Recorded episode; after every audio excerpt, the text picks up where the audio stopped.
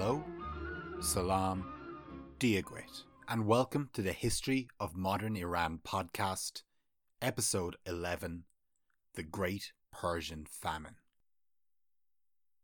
In August 1871, a San Francisco preacher received a letter from a Christian convert in Iran.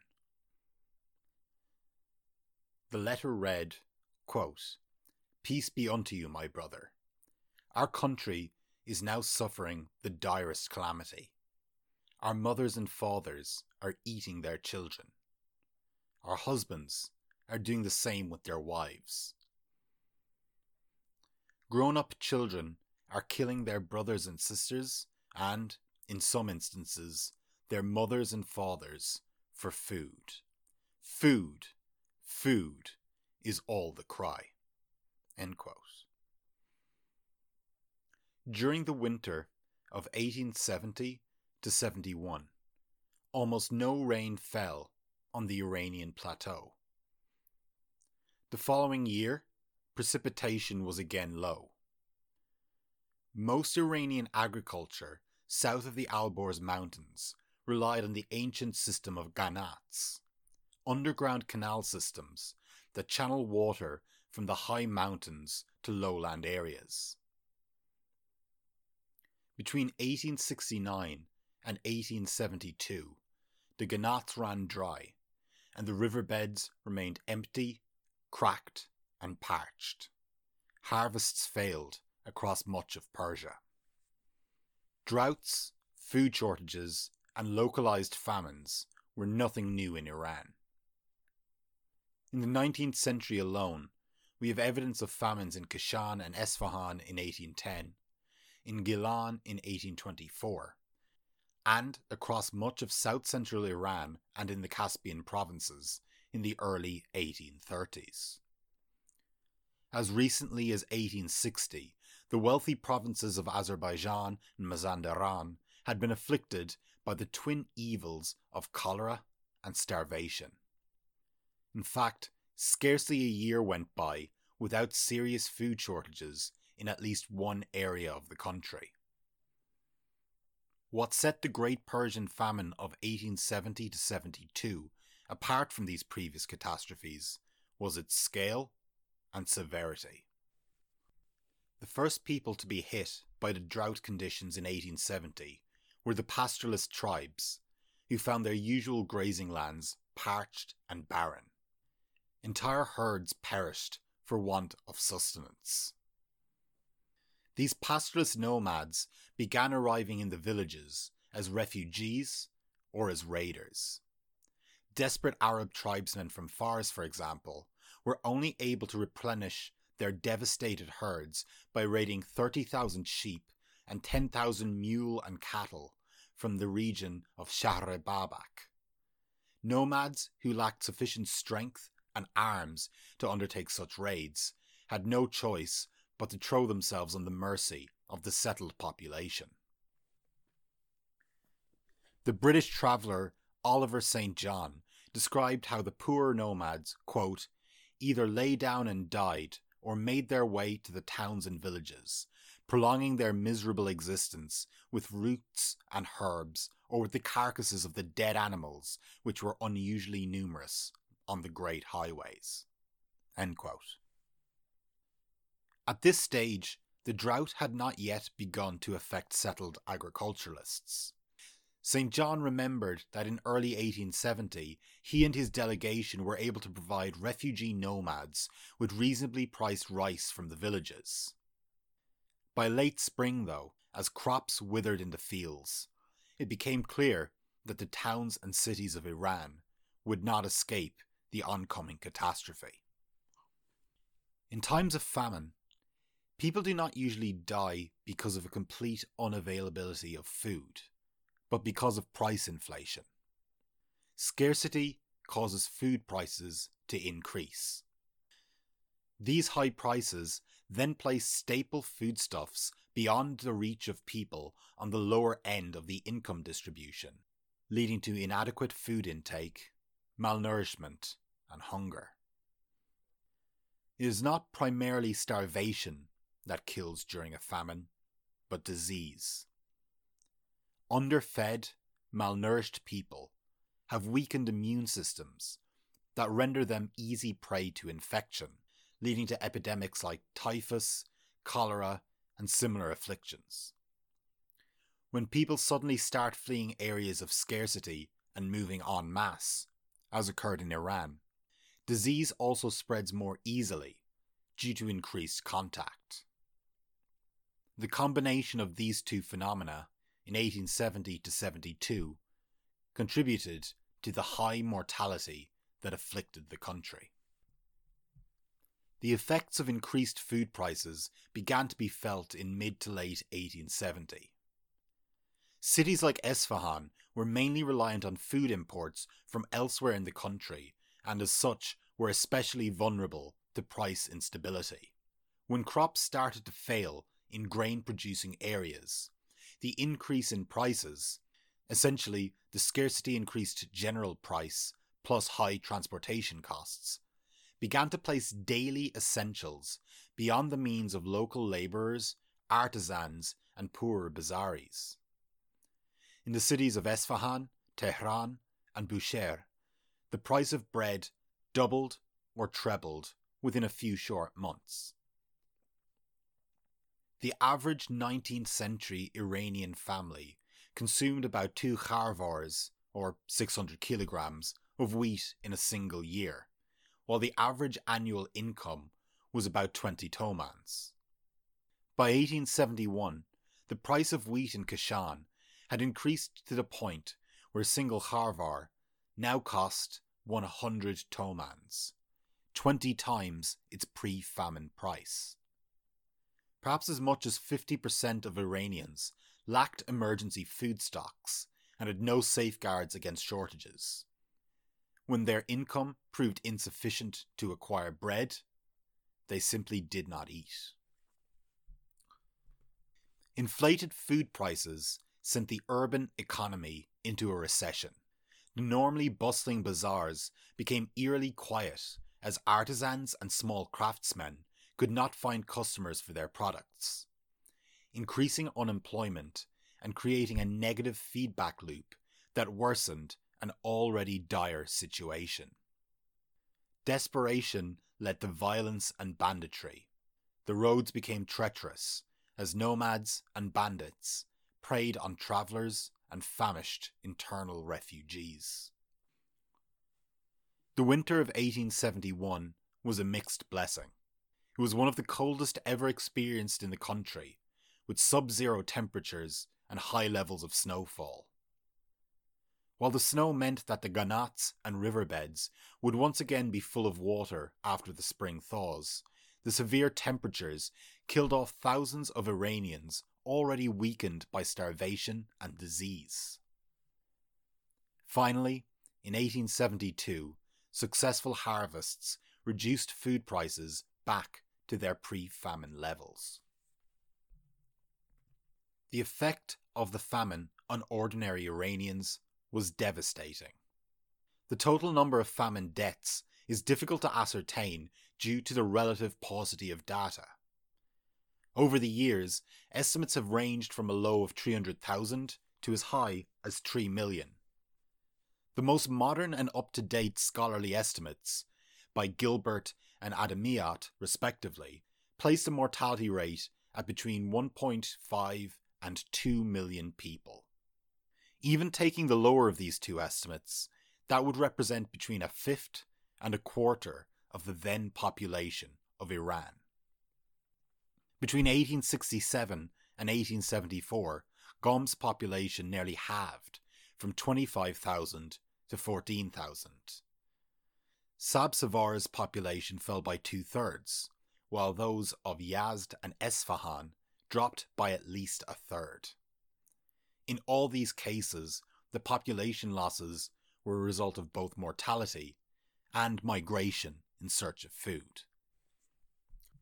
Shoko Okazaki, on whose research I am relying heavily, described the horrors of the famine in terms which echo reports from besieged Leningrad in the Second World War. Quote, Those who could not afford bread ate dogs cats, rats, and other animals, even grass. The situation gave rise to reports of cannibalism. Muslims were even said to have eaten the dead bodies of Jews.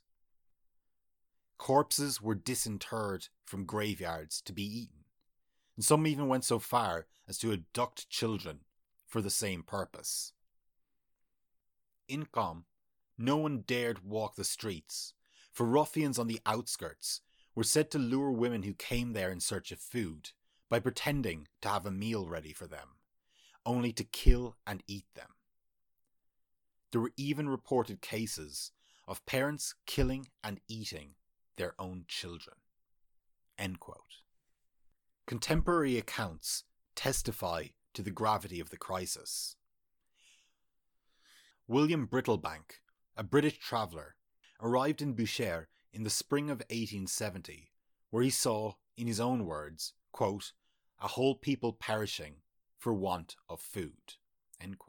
Among the horrors he witnessed were three children, quote, so reduced to want you could see the bones in their little bodies, and surrounded by a black swarm of flies.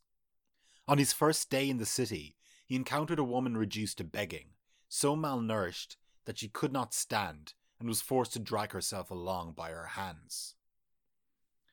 Other women were so emaciated that their breasts, quote, hung like pieces of parchment, quote, from their bodies, and they often simply threw them over their shoulders, as if they were scarves. James Bassett, a Presbyterian missionary, visited the town of Zanjan in 1872 and was shocked by the devastation he encountered there.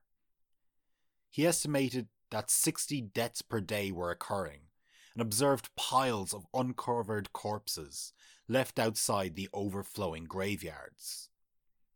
He was told that some 5,000 locals had perished in the preceding nine months.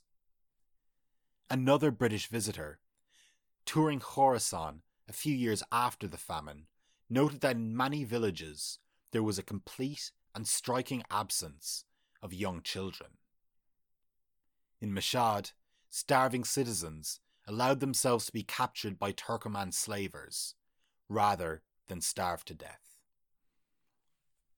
The root cause of the Great Persian Famine was a two year period of severe and widespread drought. But this fact, in and of itself, is not sufficient to explain the degree of mortality. As the great economist and philosopher Amartya Sen writes, quote, even in those cases in which a famine is accompanied by a reduction in the amount of food available per head, the causal mechanism precipitating starvation has to bring in many variables other than the general availability of food. Explaining these variables in the case of the Great Persian Famine is difficult. We are hamstrung by a lack of data. For example, the absence of reliable and consistent records means that we do not know for certain what land was owned by whom, and we are not always clear who was responsible for things like the maintenance of irrigation works in a given area. Related to this is a relative paucity of academic analysis. Indeed, the amount of scholarship on the Great Persian Famine, both in English and Persian, pales in comparison to the amount produced in relation to comparable food crises like the Great Irish Famine of the 1840s or the Bengal Famine of 1943. There are still, however, a number of non natural factors that we can look at. The first of these relates to the underlying infrastructural problems of the Qajar state. Let's take transport infrastructure. In a modern age of refrigerators, containerization, and global supply chains, we can find it hard to appreciate just how much more difficult and expensive it was to transport food in pre modern economies. Imagine you and I live on opposite sides of a high range of mountains. In my village, where we have had an unsatisfactory but far from abysmal harvest, we have just enough for everyone to eat and a small surplus to trade for a higher than usual profit because of the food shortages occurring elsewhere.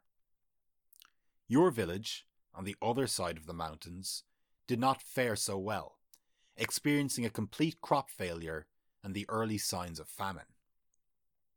G.C. Napier's account of Khorasan suggests that this was a common occurrence in Iran, with some villages and regions decimated by the drought of the 1870s, while others were barely affected. Hearing about the dearth of food in your village, we prepare to send some merchants to sell our produce, which is already more expensive than usual because of reduced supply. If there were good roads and highways between our two villages, we would be able to supply our starving neighbours with relative ease. However, all we have are barely maintained roads, which, in places, are mere goat paths. Getting our food to your market is an ordeal, even though we know we're going to get a good price when we finally get there. So we buy mules, the only animals suited for the crossing. Unfortunately, high demand and mortality among livestock means that purchasing or renting these mules costs a small fortune. We also have to hire on extra labour because of the difficulty of the journey. By the time our wheat and dates reach your village, the price has skyrocketed. The increase is not just because of the increased demand, but also the cost of extra labour and the renting of mules and muleteers at abnormally high prices. When we sell our produce in your market, the prices are so inflated that only the wealthiest of your villagers can buy our goods in any significant quantity. Moreover, these wealthy villagers buy more than they need, storing excess grain against the possibility of continued food shortages. As for people in the next village over, they either starve or arrive in our valley as famished beggars.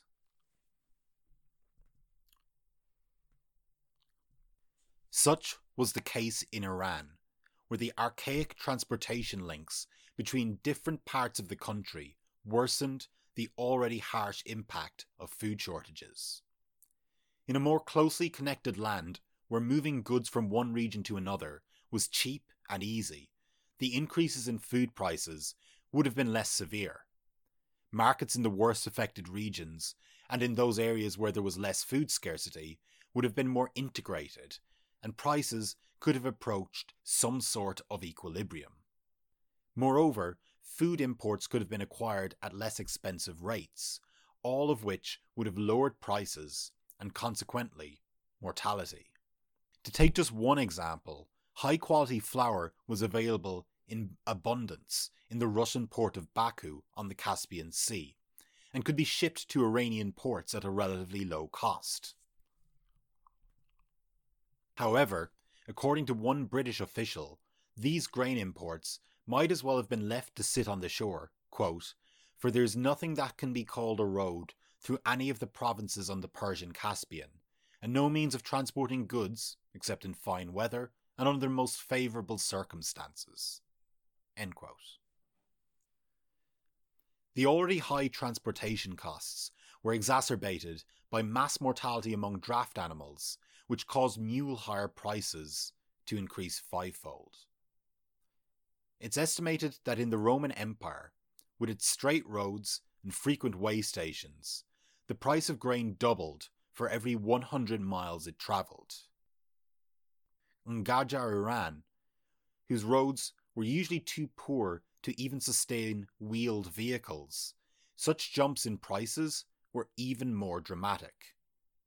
The result was that desperate Iranians, who were unable to acquire food locally, had to instead migrate en masse to less affected regions.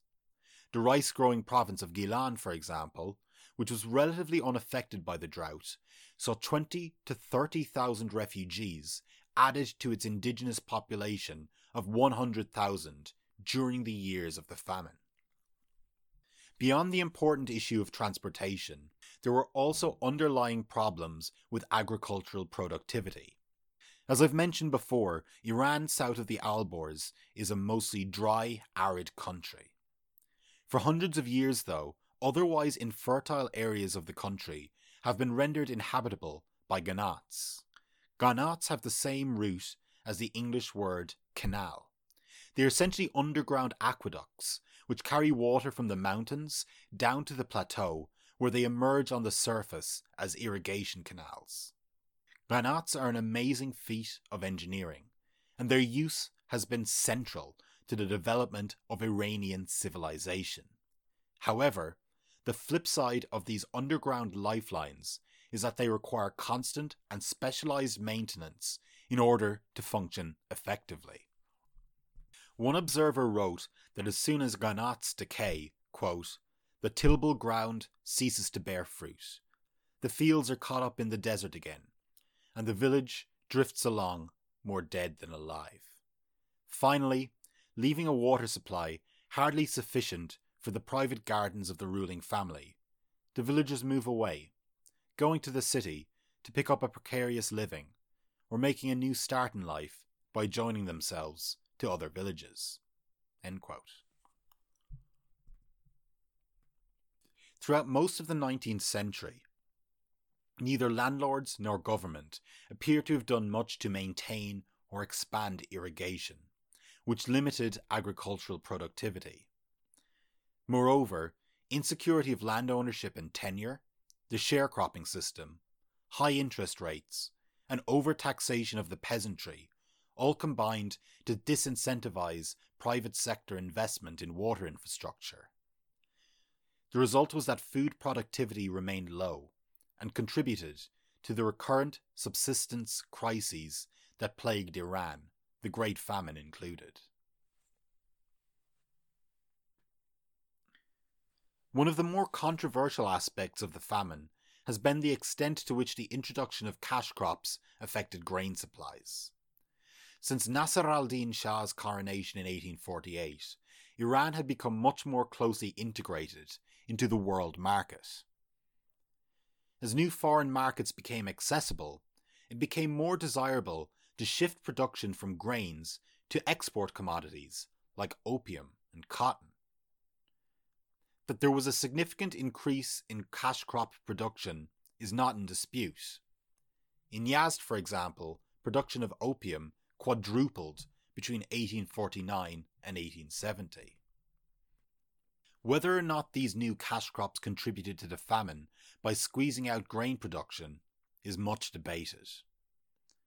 Ahmad Saif argues strongly that underinvestment and cash crops were the primary causes of the Great Famine. He supports this conclusion mostly with quotations, especially from British observers, who were highly critical of the turn towards cash crop production. He cites the British consul E. H. Ross, who, writing just after the end of the famine, observed that, quote, the attempts of the natives to enrich themselves by cultivation and growth of a profitable article of trade, opium, and their neglect to provide for the necessaries of life, combined with drought and other circumstances, resulted in the famine of 1871 to 72. The costly experience then gained has made the Persians more careful and provident, and they are now using a limited space for the cultivation of opium. Such quotations represent indicative and important evidence, but their value is limited. The study of famines is as much the preserve of the economist as the historian, and requires hard, quantitative data for serious analysis. To know the degree to which cash crops affected food supplies, we would need to know how much land was committed to cash crop cultivation, how productive it was, and whether opium and cotton production was balanced out by an increase in the total land under cultivation or in agricultural productivity more generally. Even Saif says that it is impossible to say for sure whether the amount of land under food cultivation declined or not, given the lack of information we have on the contemporary economy. The opinions of observers like Ross is important, but far from definitive. Okazaki argues strongly against the claim that cash crop cultivation was an important factor in the famine. He insists that while cash crop production did increase, it did not have a major impact on the amount of land given over to grain production. Okazaki's argument is largely based on estimates. For example, he takes the total cotton exports for Iran for the years 1864 to 65, assumes a yield of 1 ton per acre based on typical yields from nearly a century later, and then uses these figures to come to an average cotton acreage of 14.7 hectares. He then uses a similar arithmetic to estimate low average acreages for opium. This methodology is highly approximate, not least because the one ton yield for cotton he cites is based on much later data and doesn't account for productivity increases in the interim. Personally, I would be hesitant to draw too many conclusions from such rough figures and estimates. None of this is to criticize Okazaki, who is merely making use of the limited available data, and the argument is strong enough to raise reasonable doubts that cash crop cultivation was indeed a major cause of the famine. However, the estimates he cites are by no means compelling enough to eliminate cash crop cultivation as a major factor in the Iranian famine. My own feeling is that agricultural productivity in Iran was so low that giving over even a small amount of arable land to cash crops was probably enough to have had a significant inflationary effect on grain prices. Though again, this is merely intuition based on a limited evidence base. Rather than focusing on cash crops, Okazaki instead argues that hoarding and other forms of market manipulation were primarily responsible for the crisis. There is no doubt that such forms of market manipulation were a common occurrence in 19th century Iran. As grain became increasingly commodified, a divide grew between the majority of the population who had to buy grain weekly or monthly to sustain themselves, and a minority who could acquire and store grain beyond their immediate needs. When grain prices fluctuated, elites often sought to benefit from price changes by withholding their grain from the market until prices peaked. Ranin Kazemi cites one Persian diplomat who observed that the wealthy, quote, were the primary agents responsible for the creation of artificial inflation. For before scarcity of wheat and bread was in any way discernible, these individuals managed to purchase all the wheat and stored it in their silos, so that they could sell it at an appropriate time at a higher price. We should be cautious here. In times of food scarcity, accusations of hoarding and speculation are common but not always accurate. On the one hand, we do know of cases like the governor of Tehran, who in 1900 prohibited grain imports to the city to maintain artificially high prices following a good harvest. Unsurprisingly, he himself had a vested interest in the grain trade. However, there were also many cases of bakers being scapegoated for food shortages, even though they were nowhere near wealthy or connected enough to have had a significant impact on prices. Hoarding and speculation undoubtedly occurred. European observers who reported on the process had close links with local elites, and their complaints about hoarding and speculation were at least partially based on personal familiarity with the practices. Moreover, rumours of hoarding were often based on the testimony of servants and others who had direct knowledge of full silos and hidden grain caches on the estates of their employers. The problem for the historian is how to separate the scapegoats from the real villains, and to distinguish genuine cases of hoarding from rumours in the midst of a crisis. The simple fact is we don't have enough evidence of how much grain was being hidden away in silos to determine the extent to which it affected food prices and consequently famine mortality. What then of the government response? By almost any measure, the actions taken by the Qajar state during the crisis fell far short of the necessary intervention. What limited measures the government did implement, such as a ban on grain exports, were poorly carried out and, given the geographical variance of famine severity, may have had only limited efficacy even if they had been executed properly. Other measures, such as direct famine relief, did not appear to have been implemented outside of Tehran. One could contend that the weaknesses of the Qajar state limited its ability to provide concrete relief through soup kitchens or directly buying and distributing grain, measures which were effective in curbing mortality rates in similar famines. It is true that the Shah's government was permanently cash strapped and had limited ability to intervene in the provinces. However, the regime was able to gather enough money to finance an expensive royal tour of Europe just one year after the famine reached its conclusion.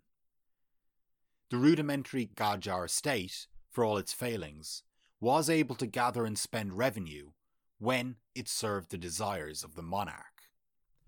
That the government largely abdicated responsibility for famine relief is evidenced by the fact that official responses usually only emerged after bread riots threatened instability in major cities. Even if the Qajar government's ability to respond to the famine was limited by its own weaknesses, it still could have done substantially more to curb the almost unimaginable horrors that afflicted the country during the years 1870 to 72. In the wake of the Great Famine, Iran's agricultural productivity gradually improved, and subsequently the country's population rose, growing from a low of circa 5 million in 1800 to about 10 million by the outbreak of the First World War. The Great Iranian Famine of the 1870s would, tragically, not be the last time that starvation decimated the people of Persia. In 1917, famine would again devastate the country. Thanks for listening. If you enjoyed the podcast, please leave a five star review on iTunes, Stitcher, or whatever podcasting app you use. You can follow on Twitter at modern underscore Iran or send an email directly to history at gmail.com. Until next time, goodbye, Slán, Khodafis.